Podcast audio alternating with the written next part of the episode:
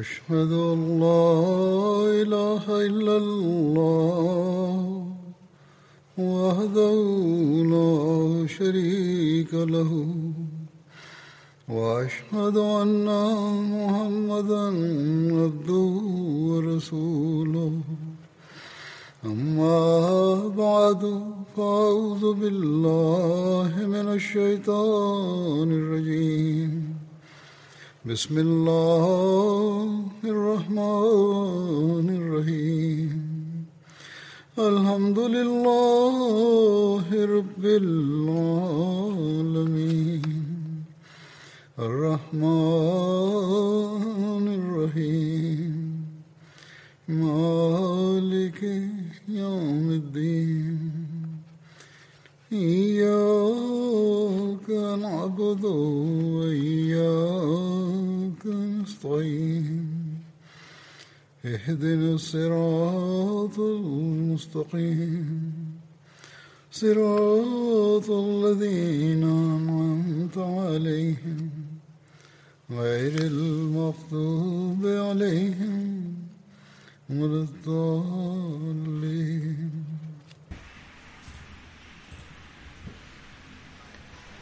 Con anterioridad he narrado relatos de la vida de Hazrat Usman y las batallas en las que participó.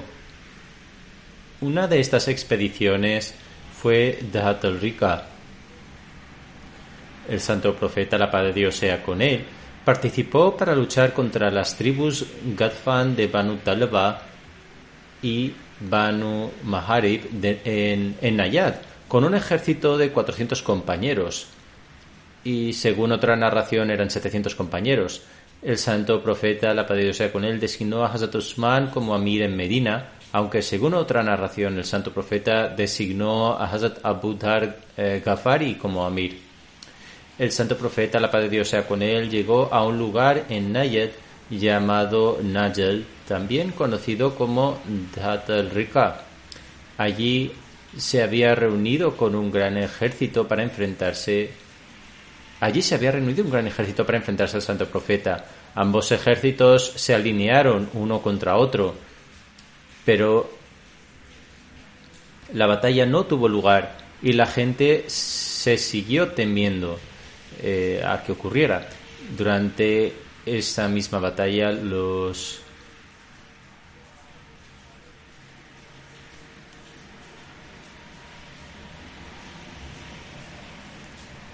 Durante esta misma batalla los musulmanes ofrecieron por primera vez el Salat al-Khawf, oración en un momento de peligro. En cuanto al nombre que se le dio a esta expedición, se menciona que se le denominó Dat al-Rika porque los compañeros remendaron sus banderas.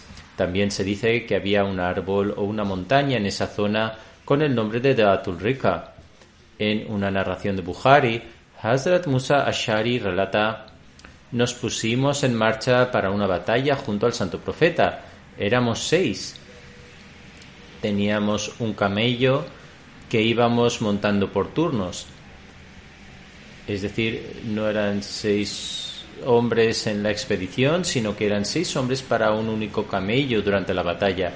Y nuestros pies iban descalzos. Mis dos pies también estaban descalzos y se habían caído las uñas. Envolvimos nuestros pies con trozos de tela. Por esa razón se le ha llamado a esta batalla Dator Rica, es decir, la batalla de los parches, ya que nos habíamos envuelto los pies con parches de tela.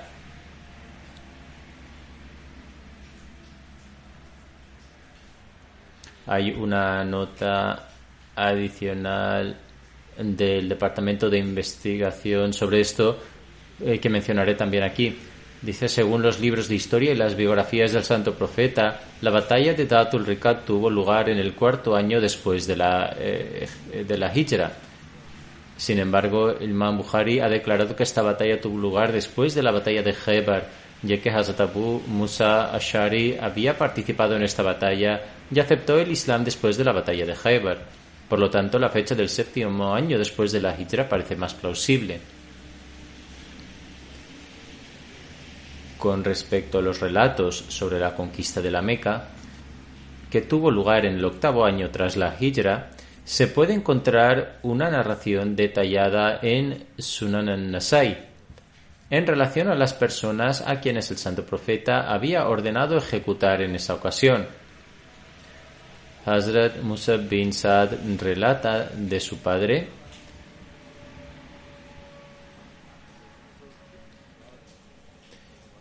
que el día de la conquista de la Meca, el santo profeta, la paz de Dios sea con él, otorgó protección a todos los incrédulos excepto a cuatro hombres y dos mujeres.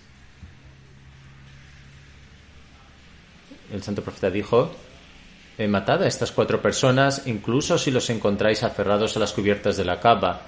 Estos eran Ikram, eh, Ikrima bin Abi Abdullah bin Jatal, Mukis bin Subaba y Abdullah bin Saad bin Abishar. Cuando apresaron a Abdullah bin Hatal estaba aferrado a las cubiertas de la cava. Tanto Said bin Horais como Amar bin Yasser corrieron hacia él. Said se abalanzó primero y lo mató. La gente capturó y mató a Mukis en el mercado. Y Crema escapó en dirección al mar. El barco en que eh, iba a escapar se vio atrapado en una tormenta y quienes iban con él dijeron, sé sincero y veraz, ya que tus dioses aquí no te servirán de nada. Al escuchar esto, Ikrama dijo, por Allah, si hay algo que pueda salvarme en el mar es la sinceridad y la verdad, y solo la sinceridad y la verdad pueden salvarme también en la tierra. Oh Allah, te prometo sinceramente que si me salvas de esta tormenta, iré a Muhammad Pondré mi mano en la suya y estoy seguro de que será indulgente y benévolo.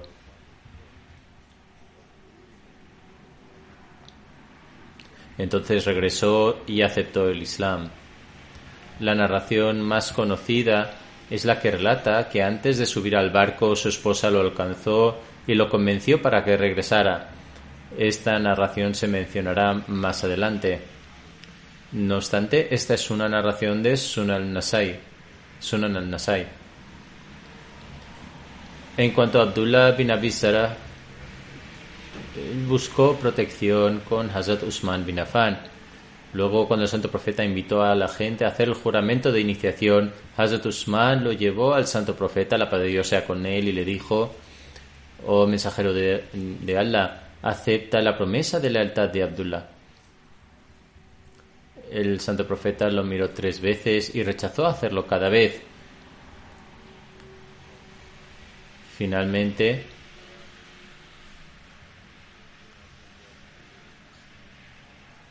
dijo, el santo profeta aceptó su juramento de iniciación y luego dijo, no hubo ninguna persona sabia entre vosotros que matara al hombre cuyo juramento de iniciación he dudado en aceptar. Ellos respondieron diciendo, oh mensajero de Allah, ¿Cómo podríamos saber lo que había en, tu corazón? ¿Por qué no nos lo indicaste con tu mirada? El santo profeta dijo, no le corresponde a un profeta echar una mirada de tal forma que se preste a engaño. Esta narración está registrada en Sunan Abu, Daud y otra narración similar se encuentra también en Sunan Abu Daud, si bien la última parte sobre matarlo no se menciona. En esta narración, Hazrat Ibn Abbas afirma que Abdullah bin Saad bin Abisar era un escriba del santo profeta, pero Satanás lo llevó por el, Satanás lo llevó por el mal camino, por lo que se unió a los incrédulos. El día de la conquista de la Meca, el santo profeta ordenó que lo mataran. Hazrat Usman bin Affan buscó protección para él y el santo profeta le otorgó, le otorgó esa protección.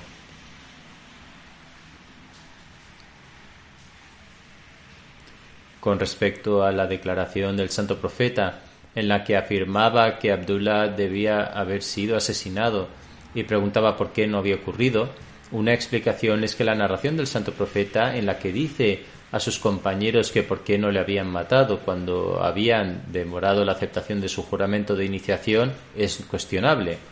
Si el santo profeta no hubiera querido aceptar su juramento de iniciación, prefiriendo permanecer firme en su decisión, habría ordenado que lo asesinaran. Él era el vendedor y el líder del Estado y la orden. Él era el vencedor y el líder del Estado y la orden que había dado eh, para que él fuera asesinado se bastaba en la justicia. Por lo tanto, es posible que el narrador ah, ah, hubiese añadido sus propios puntos de vista en esta narración. Además, esta narración no se encuentra en Bukhari o Muslim, y otra versión de esta narración sobre el mismo episodio se encuentra en Abu Daud, relatada por Hazrat ibn Abbas, que ya he mencionado anteriormente, y en la que tampoco se hace referencia a la parte del asesinato. Hazrat Muslim Maud menciona estos incidentes en el comentario de Sur al-Muminun, versículo 15. Dice,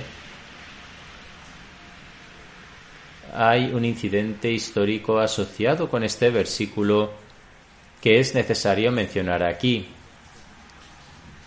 Había un escriba llamado Abdullah bin Abisar que escribía las revelaciones del santo profeta, la paz de Dios sea con él. Siempre que el santo profeta recibía una revelación, él lo llamaba y él lo ponía por escrito. Un día, mientras dictaba estos mismos versículos, es decir, Sur al-Mumin, versículo 15, cuando llegó a donde dice, luego lo desarrollamos en otra creación, Abdullah pronunció espontáneamente las siguientes palabras. Es decir, bendito sea el mejor de los creadores, el santo profeta dijo que esa era exactamente la revelación y que debía escribirlo. Este infeliz no se había dado cuenta de que estas palabras eran el resultado natural de los versículos anteriores. Abdullah pensó que dado que las palabras que había pronunciado habían sido aceptadas por el santo profeta como las mismas que la revelación, el santo profeta estaba, Dios no lo quiera, inventando el mismo el resto del Corán. Como consecuencia de esto, se convirtió en apóstata y se fue a la Meca. Con motivo de la conquista de la Meca, Abdullah bin Abi Sar estaba entre los que el santo profeta había condenado a la pena de muerte. Sin embargo, Hazrat Usman le otorgó protección y se escondió en su casa durante tres días. Un día, cuando el santo profeta estaba tomando el juramento de iniciación de la gente de la Meca, Hazrat Usman llevó a Abdullah bin Abisar ante el santo profeta y le pidió que aceptara el juramento de iniciación de Abdullah. El santo profeta inicialmente mostró cierta desgana, pero luego aceptó su juramento de iniciación. Por consiguiente, Abdullah aceptó el Islam una vez más. El incidente de la aceptación del Islam por parte de Ikrima eh, bin Abi Tal como se menciona en la narración de Sunan al-Nasai, es diferente al relato mencionado en los libros de Sirat. Como he mencionado antes, Ikrima bin Abi estaba entre aquellas personas que el santo profeta ordenó que fueran eh, condenados a muerte durante la conquista de la Meca. Ikrima y su padre solían causar mucho dolor al santo profeta y perseguían severamente a los musulmanes. Cuando descubrió que el santo profeta había ordenado su ejecución, huyó hacia Yemen, su esposa le persiguió después de haber aceptado el Islam y llegó a Ikrima en la costa cuando estaba a punto de embarcar. Según un relato, lo encontró después de que él ya hubiese embarcado. Ella lo detuvo diciendo, Oh, hijo de mi tío, vengo a ti de esa persona que más une a la gente que es la, eh, que es la más piadosa y la que más, eh, la que más desea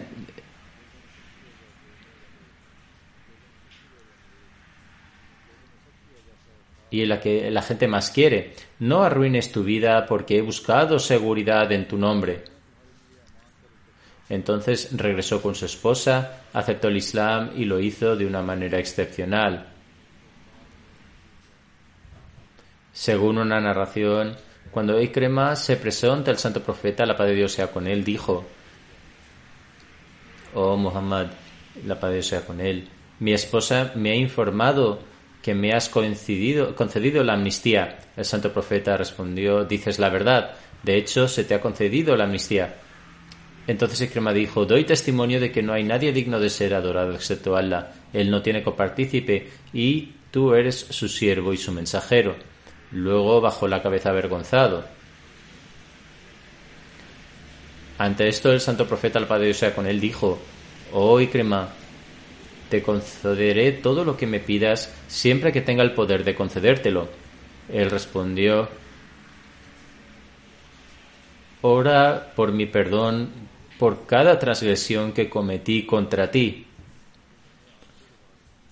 Ante esto el santo profeta, la paz de Dios, sea con él, dijo, eh, suplicó, oh Allah, perdona a Ikrima por todas las transgresiones que cometió contra mí, o perdónalo por todas sus malas acciones. Entonces el santo profeta, la paz de Dios sea con él, se puso de pie rebosante de alegría y cubrió a Ikrima con su propio manto, diciendo, Bienvenido, oh eh, vosotros que habéis venido nosotros en un estado de fe y habiendo emigrado.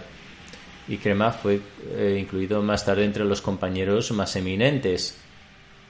La aceptación del Islam por parte de Ikrema también fue el cumplimiento de esta profecía que el santo profeta narró a sus compañeros. Dice que había visto en un sueño que estaba en el paraíso, donde vio un racimo de uvas que le pareció muy agradable. El santo profeta preguntó, ¿Para quién es esto? Se le dijo que era para Abu Jahl. Esto le desagradó y le preocupó mucho. El santo profeta dijo, Nadie entrará en el paraíso excepto un creyente. Entonces, ¿cómo puede ser esto para Abu Jahl? Cuando Ikrema luego aceptó el Islam, eh, el santo profeta se agradó muchísimo y interpretó que el racimo de uvas se refería a Ikrima.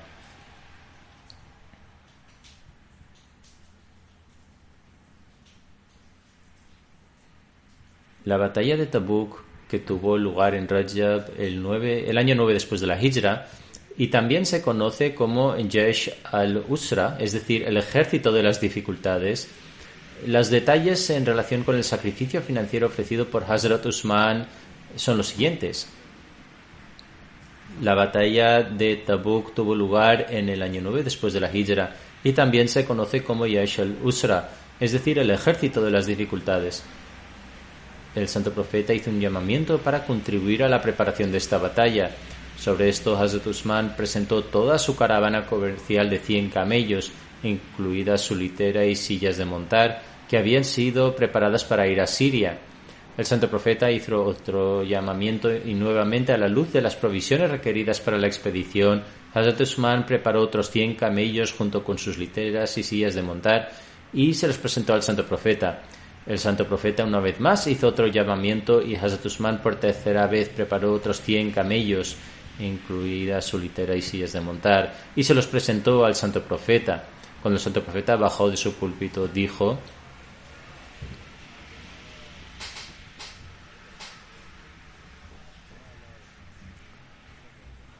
No habrá retribución por lo que haga Usman a partir de ahora en adelante. No habrá retribución por lo que haga Usman de ahora en adelante.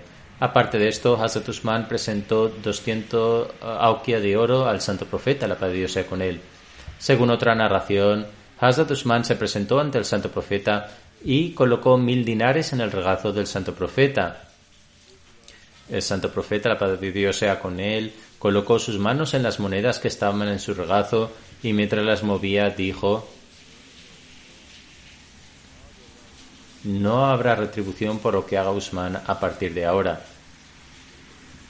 Según otra narración, Hazrat Usman presentó diez mil dinares y el santo profeta oró por Hazrat Usman de la siguiente manera.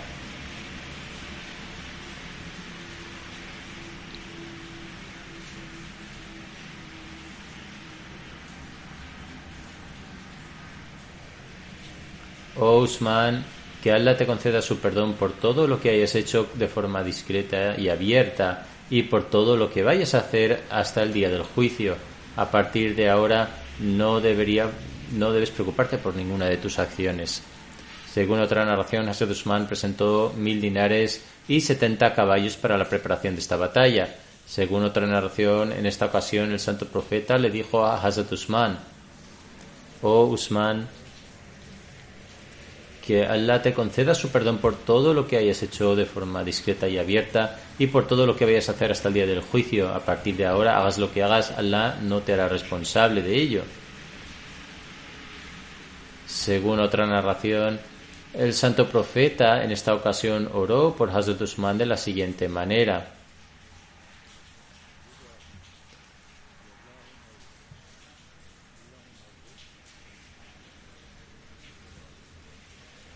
Es decir, oh Allah expresa tu agrado por Usman, porque yo también estoy satisfecho con él.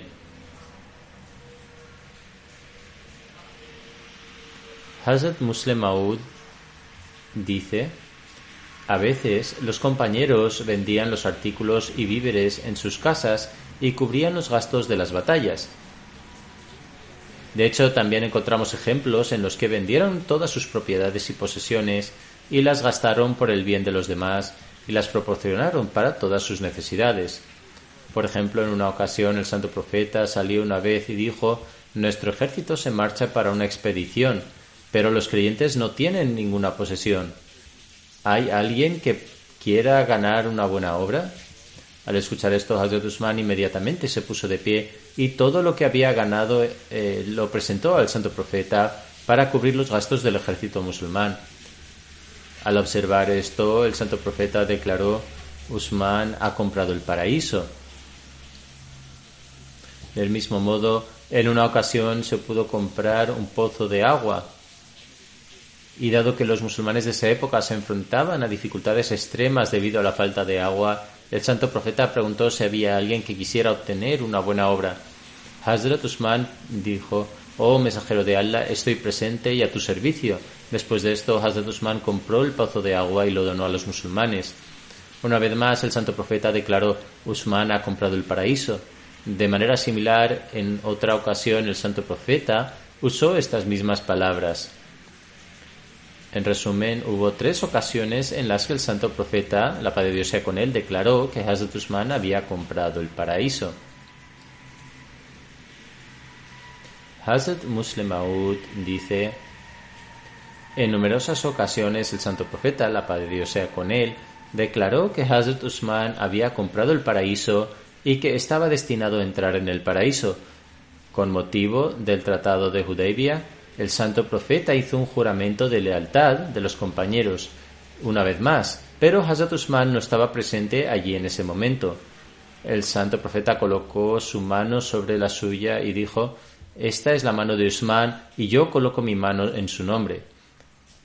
De esta manera, el santo profeta, la paz de Dios sea con él, declaró que su mano era eh, la mano de Hazrat Usman. En otra ocasión, el santo profeta declaró, Oh Usman, Allah te otorgará un manto. Los hipócritas intentarán quitarte en este manto, pero no lo conseguirán.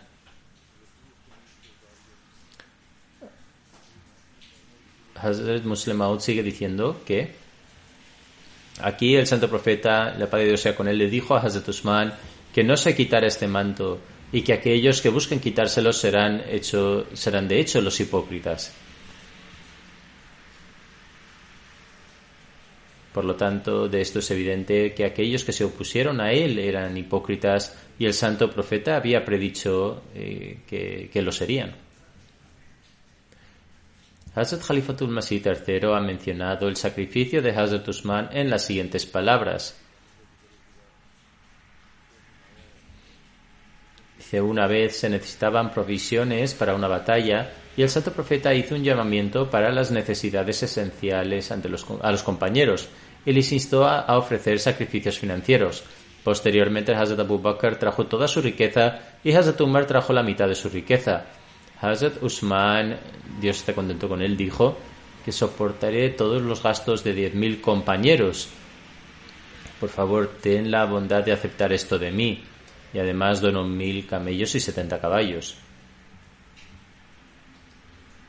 ¿Cuáles fueron los servicios y el rango de Hazrat Usman durante la era del califato de Hazrat Abu Bakr? ¿Y cuál era su rango a los ojos de Hazrat Abu Bakr? Durante el califato de Hazrat Abu Bakr, Hazrat Usman se encontraba entre los compañeros y formaba parte del cuerpo consultivo con el que Hazrat Abu Bakr buscaba, consultar sobre asuntos importantes. Después de haber reprimido la rebelión de los apóstatas, Hazrat Abu Bakr decidió lanzar un ataque contra los bizantinos y también decidió enviar a los mujahidines a varios frentes. Hazrat Abu Bakr buscó la consulta de la gente sobre este asunto y sobre esto algunos compañeros presentaron sus sugerencias. Cuando Hazrat Abu, Bak- eh, Abu Bakr buscó más consultas, Hazrat Usman afirmó, eres un benefactor de los creyentes de esta fe y, y muestras benevolencia hacia ellos. Por lo tanto, todo lo que decidas es beneficioso para la gente. Debes tomar una resolución firme al respecto porque nadie puede pensar mal de ti. En otras palabras, Hazrat Usman declaró que nadie podía pensar mal de Hazrat Abu Bakr. Ante esto, Hazrat Talha, Hazrat Zubair, Hazrat Saad, Hazrat Abu Ubaida, Hazrat Said bin Zaid, así como los otros miembros del Muhajirin y Ansar que estaban presentes en esta reunión, estuvieron de acuerdo con Hazrat Usman en lo que había dicho. Hazrat Usman dijo además, haz lo que consideres oportuno, no nos opondremos ni te culparemos. Después de esto, Hazrat Ali habló y luego Hazrat Abu Bakr se puso de pie entre la gente y alabó a Dios Altísimo, que es el más digno, e invocó bendiciones sobre el santo profeta. A continuación declaró, oh pueblo, Dios Altísimo os ha concedido sus bendiciones a través de la religión del Islam, os ha concedido el honor a través de la yihad y a través de esta fe os ha concedido la superioridad sobre todas las demás religiones. Así pues, oh siervos de Dios, preparad un ejército para ir a la batalla contra los vicentinos en la tierra de Siria. Cuando Hazrat Abu Bakr consultó a sus compañeros sobre quién debería ser nombrado gobernador de Bahrein en lugar de Aban bin Said, Hazrat Usman bin Affan dijo, envía a la persona que fue designada como el gobernador del pueblo de Bahrein por el propio santo profeta. Posteriormente se convirtió en el medio para que aceptaran el Islam y demostraran su obediencia. También conoce bien a su gente y a la zona, es decir, Ala bin Hadrimi. Ante esto, Hazrat Abu Bakr expresó su acuerdo con esta sugerencia y nombró a Ala bin Hadrami como gobernador de Bahrein. Hazrat Ibn Abbas relata que durante la era del califato de Hazrat Abu Bakr hubo una sequía y la gente eh, se presentó ante Hazrat Abu Bakr y le dijo no llueve desde el cielo y la tierra no produce ninguna vegetación. En consecuencia, la gente se enfrenta a dificultades extremas. Hazrat Abu Bakr respondió, Volved y tened paciencia. Dios Altísimo aliviará vuestras, eh, vuestras preocupaciones esta misma noche. Mientras tanto, la caravana comercial de Hazrat Usman, compuesta por 100 camellos cargados de trigo y otros víveres, llegó a Medina desde Siria. Al oír la noticia, la gente se reunió ante la puerta de Hazrat Usman y llamó a su puerta. Hazrat Usman salió y preguntó a la gente qué quería. Ellos respondieron, ¿usted es consciente de que estamos experimentando una sequía? No llueve desde el cielo y el suelo no produce ninguna cosecha, y la gente está muy preocupada. Hemos llegado a saber que tienes grano. Por lo tanto, si pudieras vendérnoslo, lo distribuiremos entre los indigentes y los pobres. Hazrat Usman respondió muy bien, entrad y compradlo. Los mercaderes entraron en su casa y vieron el grano almacenado en su interior. Hazrat Usman dijo a los mercaderes, ¿cuánto me daréis por todo este grano que he comprado en Siria?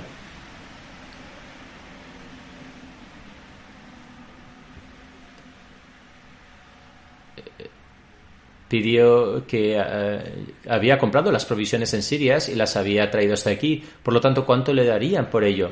Los comerciantes querían repartir el coste entre ellos y dijeron que le darían eh, 12 a cambio de cada 10. Es decir, que si el coste era de 10 dirhams, le darían 12 dirhams a cambio. Hazrat Usman dijo, ya he recibido una oferta mayor que esta. Y ellos respondieron, ofreceremos 15 por cada 10. Estamos dispuestos a pagar 15 eh, por cada 10 de coste.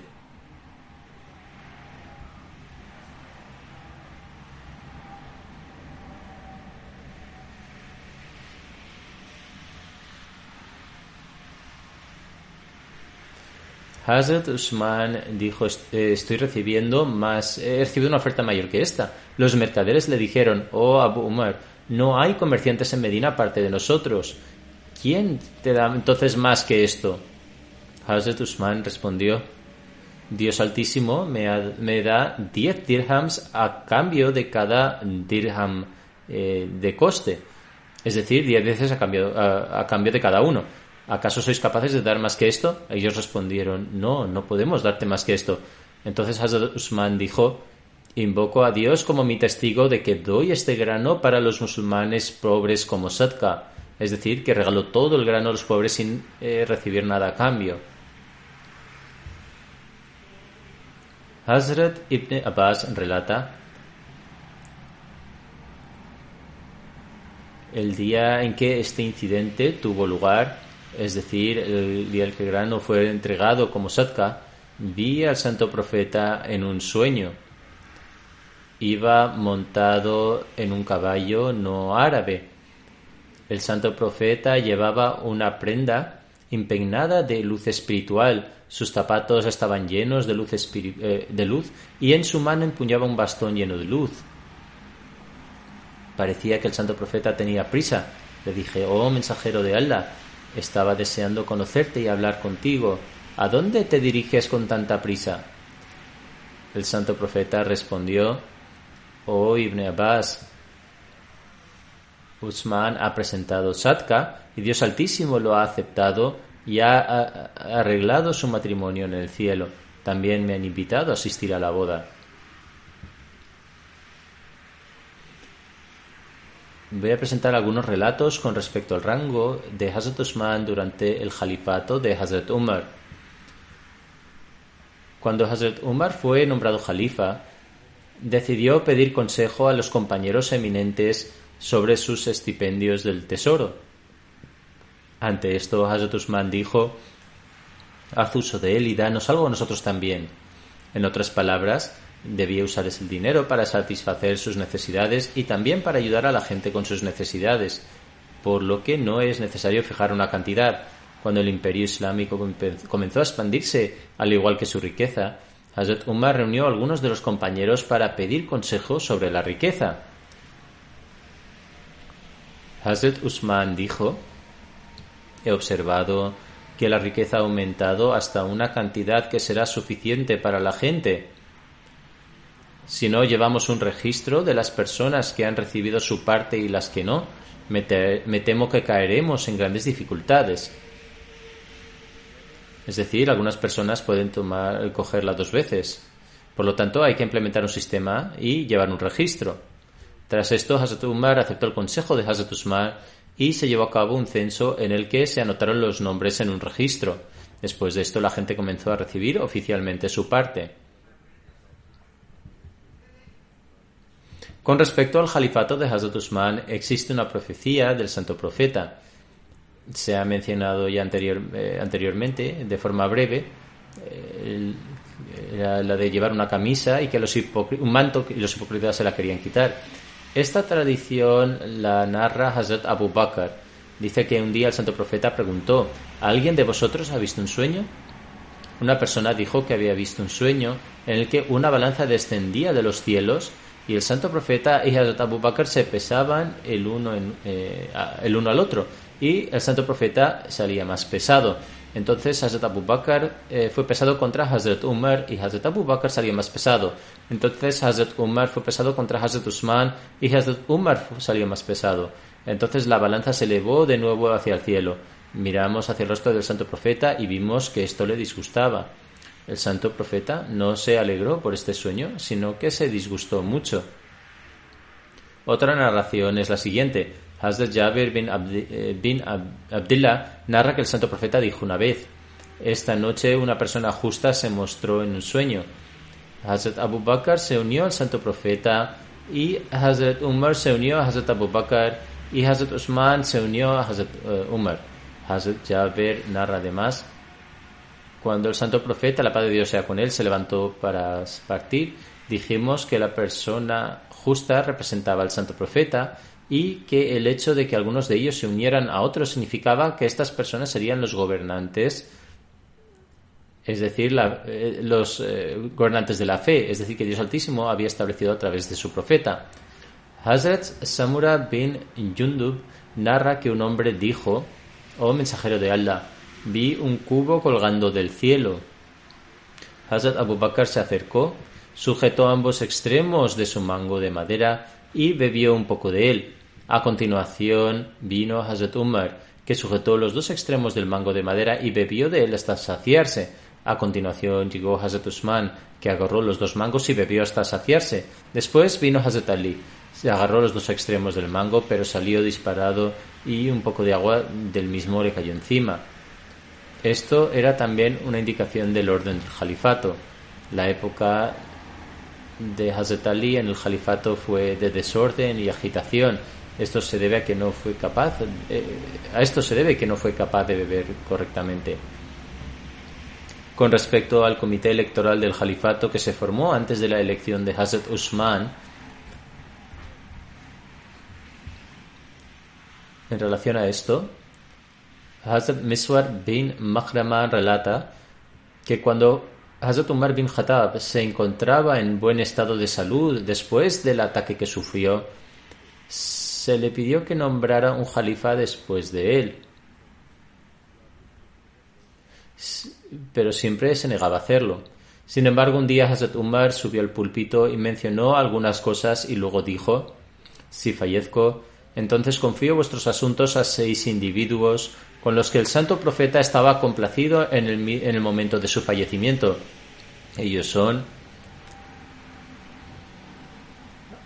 Hazrat Ali, bin Abu Talib y teniendo similitud con él Hazrat Zubair bin Awam, Hazrat Abdurrahman bin Auf y junto con él Hazrat Usman bin Affan, Hazrat Talha bin Ubaidullah y junto con él Hazrat Saad bin Malik.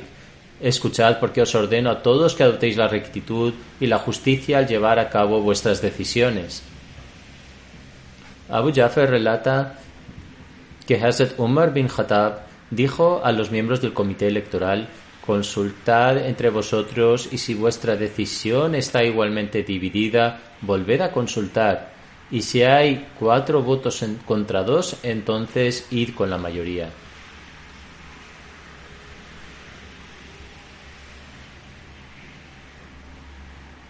Zaid bin Aslam relata de su padre que Hazrat, Umar dijo que si había una división en los votos, es decir, tres en cada lado, entonces debían elegir y mostrar obediencia a quien Hazrat, Abdurrahman bin Auf votara. Abdurrahman bin Said afirma que cuando Hazrat Umar fue herido, después del ataque contra él, dio instrucciones de que después de su fallecimiento Hazrat Suhaib los dirigiera en la oración durante tres días. Es decir, nombró a Hazrat Suhaib como el Imam Salat. Hazrat Umar declaró entonces que después de su fallecimiento consultaran entre ellos para nombrar al siguiente califa y encomendó este asunto a seis personas. También declaró que cualquiera que se opusiera a esto debía ser matado. Hazrat Anas bin Malik narra que poco antes de su fallecimiento, Hazrat Umar envió un mensaje a Hazrat Abu Talha diciendo, oh Abu Talha, toma 50 hombres de entre tu tribu de los Ansar y ve a esos seis hombres que forman parte del comité electoral y permanece allí durante tres días hasta que nombren a alguien de entre ellos como jalifa.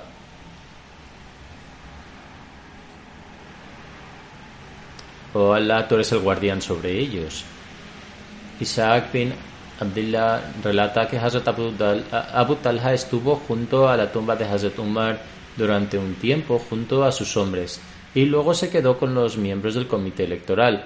Cuando los miembros del comité decidieron confiar la responsabilidad de elegir a su líder, a Hazrat Abdurrahman eh, bin Auf, y declararon que él debía nombrar a quien él decidiera, Hazrat Abu Talha junto con sus hombres montaron guardia en la casa de Hazrat Abdurrahman bin Auf hasta que la gente juró lealtad a Hazrat Usman. Hazrat Salama bin Abi Salama relata de su padre que la primera persona que juró lealtad a manos de Hazrat Usman fue Hazrat Abdurrahman bin Auf y después Hazrat Ali. Umar bin Umaira, el esclavo liberado de Hazrat Umar, relata de su abuelo que la primera persona que juró lealtad a Hazrat Usman fue Hazrat Ali y después todos los demás juraron lealtad.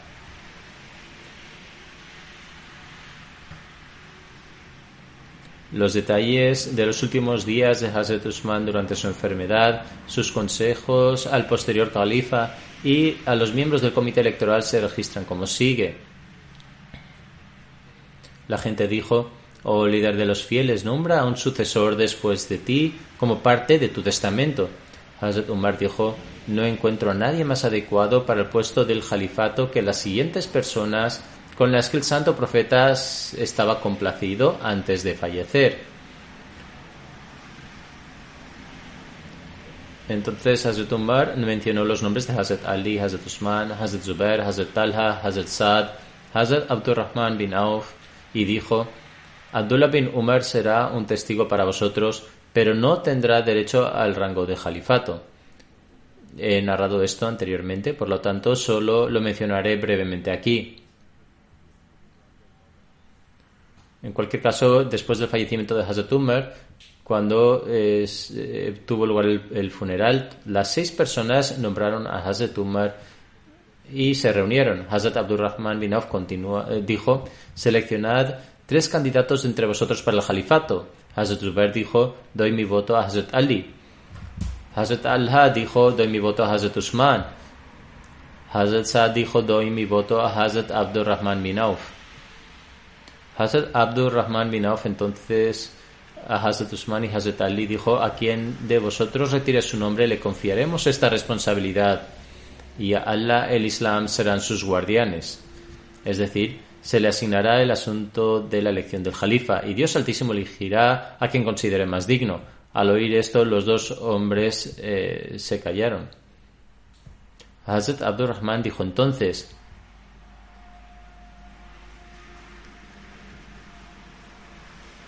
¿Queréis dejar este asunto a mí y pongo a por testigo de que no elegiré sino al mejor de vosotros?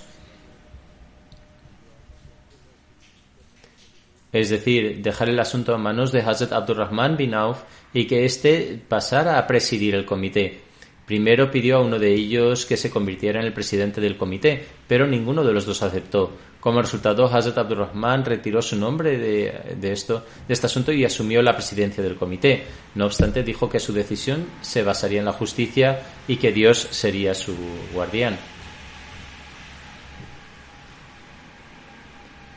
Ambos se mostraron de acuerdo. Entonces Hazrat Abdurrahman tomó la mano de uno de ellos y dijo estás emparentado con el mensajero de Allah y tienes un rango elevado dentro del Islam del que eres consciente. Allah es, eh, es tu guardián. Si te elijo como nuestro líder, serás justo. Y si elijo a Usman como nuestro líder, le escucharás y lo obedecerás. Es decir, Hazrat Abdurrahman había tomado la mano de Hazrat Ali primero. Luego Hazrat Abdurrahman tomó la otra eh, mano la de Hazrat Usman, y le aconsejó de manera similar. Cuando Hazrat Abdurrahman bin Auf recibió este acuerdo de ambos, entonces dijo, oh Usman, extiende tu mano. Y tomó el pacto de alianza de, iniciación de él, seguido de Hazrat Ali y de los miembros del comité, que también, eh, el resto también acabó tomando el pacto de iniciación.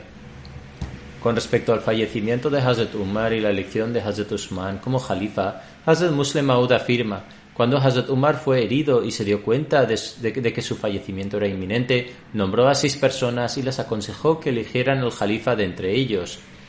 Entre ellos estaban Hazrat Usman, Hazrat Ali, Hazrat Abdul Rahman bin Auf, Hazrat Saad bin Abi Hazrat Zubair y Hazrat Talha. Además de ello, se incluyó a Hazrat Abdullah bin Umar como consejero, pero, no lo declaró como que no tenía derecho al califato. También advirtió que estas personas debían dar su veredicto en un plazo de tres días y que su jefe debía dirigir la oración durante este periodo de tiempo. Nombró a Mikdad bin al-Aswad para que supervisara el proceso de consulta y elección y le ordenó que reuniera al colegio electoral en un lugar y lo custodiara Además, dijo que el pueblo debe jurar lealtad a la persona elegida por la mayoría de los votos y si alguien se niega a hacerlo debe ser asesinado. Si hay tres votos en cada lado, entonces Hazrat Abdullah bin Umar recomendaría quién debería ser el jalifa. Si los miembros del colegio electoral no estaban de acuerdo con la decisión de Abdullah bin Umar, entonces la persona favorecida por Abdurrahman bin Auf debería ser nombrada como califa. Estos cinco compañeros discutieron sobre este asunto, ya que Hazrat Talha no estaba en Medina en ese momento, pero no pudieron llegar a ninguna conclusión. Después de una larga discusión, Hazrat Abdurrahman bin Auf preguntó si alguien quería retirar su nombre, pero todos permanecieron en silencio. Ante eso, Hazrat Abdurrahman bin Auf retiró su nombre. Luego Hazrat Usman retiró su nombre y luego los otros dos hicieron lo mismo.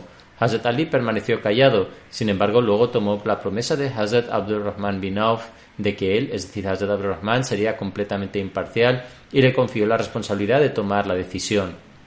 Durante tres días, Hazrat Abdurrahman bin Auf visitó todas las casas de Medina para obtener la opinión de todos los hombres y mujeres con respecto a quién creían que debía ser elegido como jalifa. Todos expresaron su, de acuerdo, su acuerdo con el eh, califato de Hazrat Usman, así que dio su veredicto a favor de Hazrat Usman y este se convirtió en jalifa. Alama Ibn Sa'd escribe, el juramento de lealtad de Hazrat Usman tuvo lugar el lunes 29 de Tul Hijjah, el, 23, el año 23 después de la Hijra.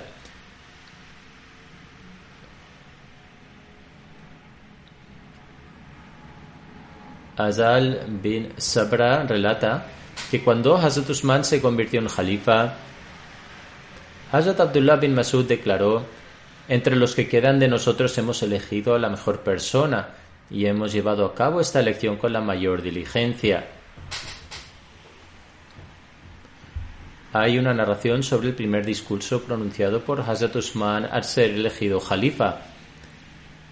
Ismail bin Ibrahim bin Abdirrahman bin Abdullah bin Abi Rabiya Makhzumi relata de su padre que cuando realizaron el juramento de iniciación a manos de Hazrat Usman, este se presentó ante la gente y pronunció un discurso. Después de alabar y glorificar a Dios Altísimo, Hazrat Usman dijo: Oh gente, hacer algo por primera vez puede ser difícil. Es decir, puede ser un reto cuando se hace algo por primera vez.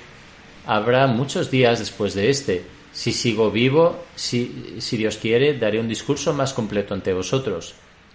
En otras palabras, en ese momento solo pronunció un breve discurso, pero afirmó que en los próximos días pronunciaría un discurso más completo. Hazrat Usman dijo además, no soy un orador, pero Dios Altísimo me enseñará. Es decir, que Dios le enseñaría a pronunciar ese discurso. Badr bin Usman relata de su tío que cuando los miembros del comité electoral realizaron su juramento de iniciación con Hazrat Usman, la persona más conmovida de todas era él. Hazrat Usman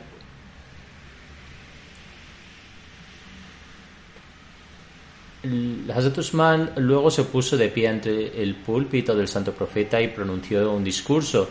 Hazrat Usman alabó y glorificó a Dios Altísimo e invocó bendiciones sobre el santo profeta. Luego Hazrat Usman dijo, Ciertamente vivís en una morada que tendréis que abandonar un día. En otras palabras, la vida en este mundo. Os encontráis en una etapa avanzada de vuestras vidas, por lo tanto realizad tantas acciones virtuosas como podáis antes de fallecer.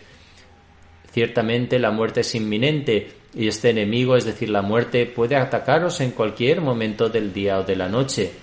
Escuchad, la vida de este mundo está llena de engaños y deshonestidad, por lo tanto no, permitáis que la vida de este mundo os engañe y no permitáis que las estratagemas de Satanás os engañen en todo lo concerniente a Dios. Prestad atención al ejemplo de aquellos que han pasado antes de, antes de vosotros. Esforzaros al máximo y no os volváis negligentes, porque Dios no se olvida de lo que hacéis. ¿Dónde está la gente mundana ¿Dónde está la gente mundana y sus hermanos que cavaban y probaban la tierra y permanecieron en ella durante un largo periodo de tiempo? ¿Acaso Dios no los echó? Por lo tanto, tratad este mundo como Dios lo trata y buscad el más allá, buscad el más allá, porque Dios explica la importancia de este mundo comparándolo con algo excelente cuando dice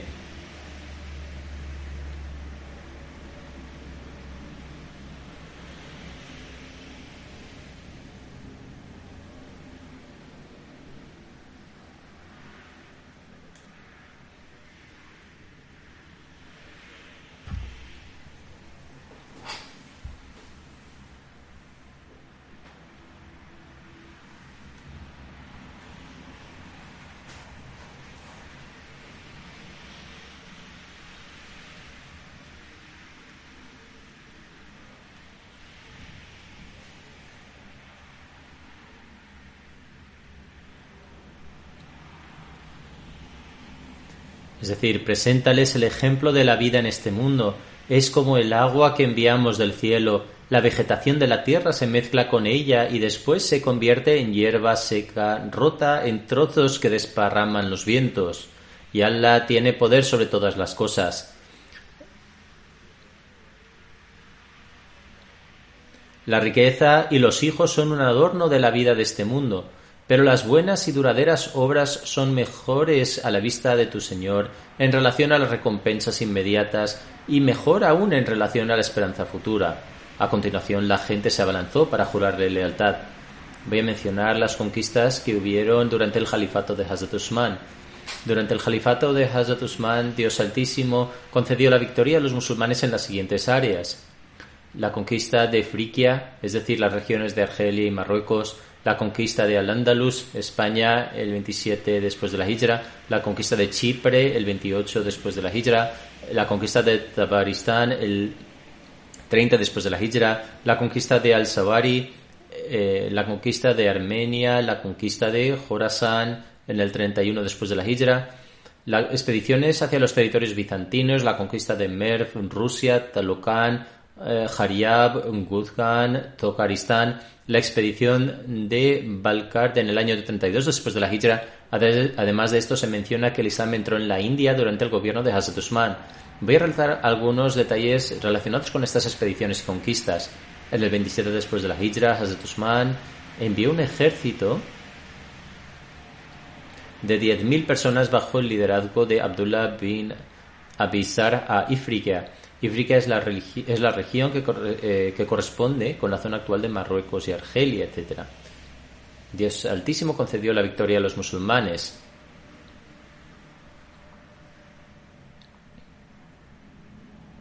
Al Andalus, eh, en España, el 27 después de la Hijra, de Ifriqiya, Hazrat Usman ordenó a Abdullah bin Nafi Hussein Fihri y Abdullah bin Nafi eh, bin Abd Fihri avanzar hacia el Andalus.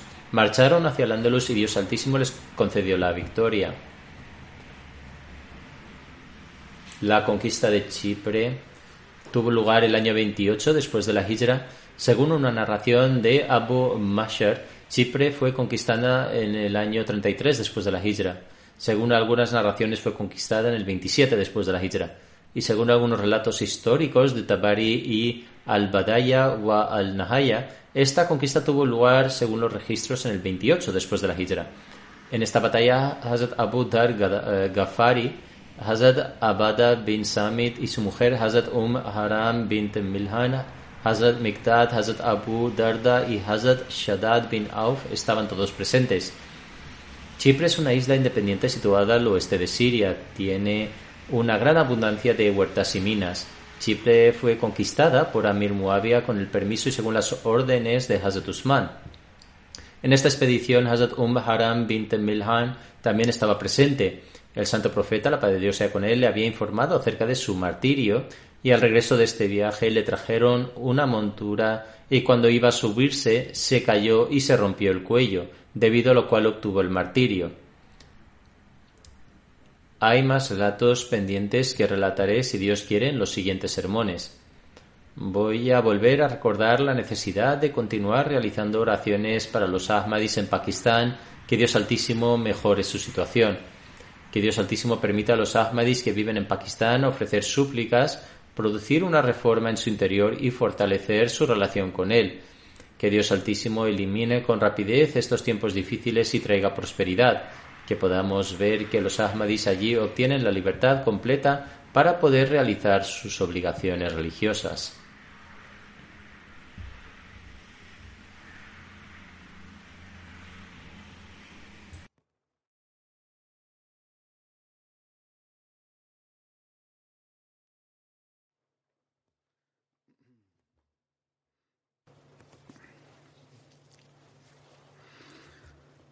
الحمد لله الحمد لله نحمده ونستعينه ونستغفره ونؤمن به ونتوكل عليه. ونعوذ بالله من شرور أنفسنا ومن سيئات أعمالنا. من يهده الله فلا مضل له ومن يضلله فلا هادي له. ونشهد أن لا إله إلا الله ونشهد أن محمدا عبده ورسوله. عباد الله رحمكم الله. إن الله يأمر بالعدل واللسان وإيتاء ذي القربى وينهى عن الفحشاء والمنكر والبغي يعظكم لعلكم تذكرون اذكروا الله يذكركم وادعوه يستجب لكم ولذكر الله أكبر.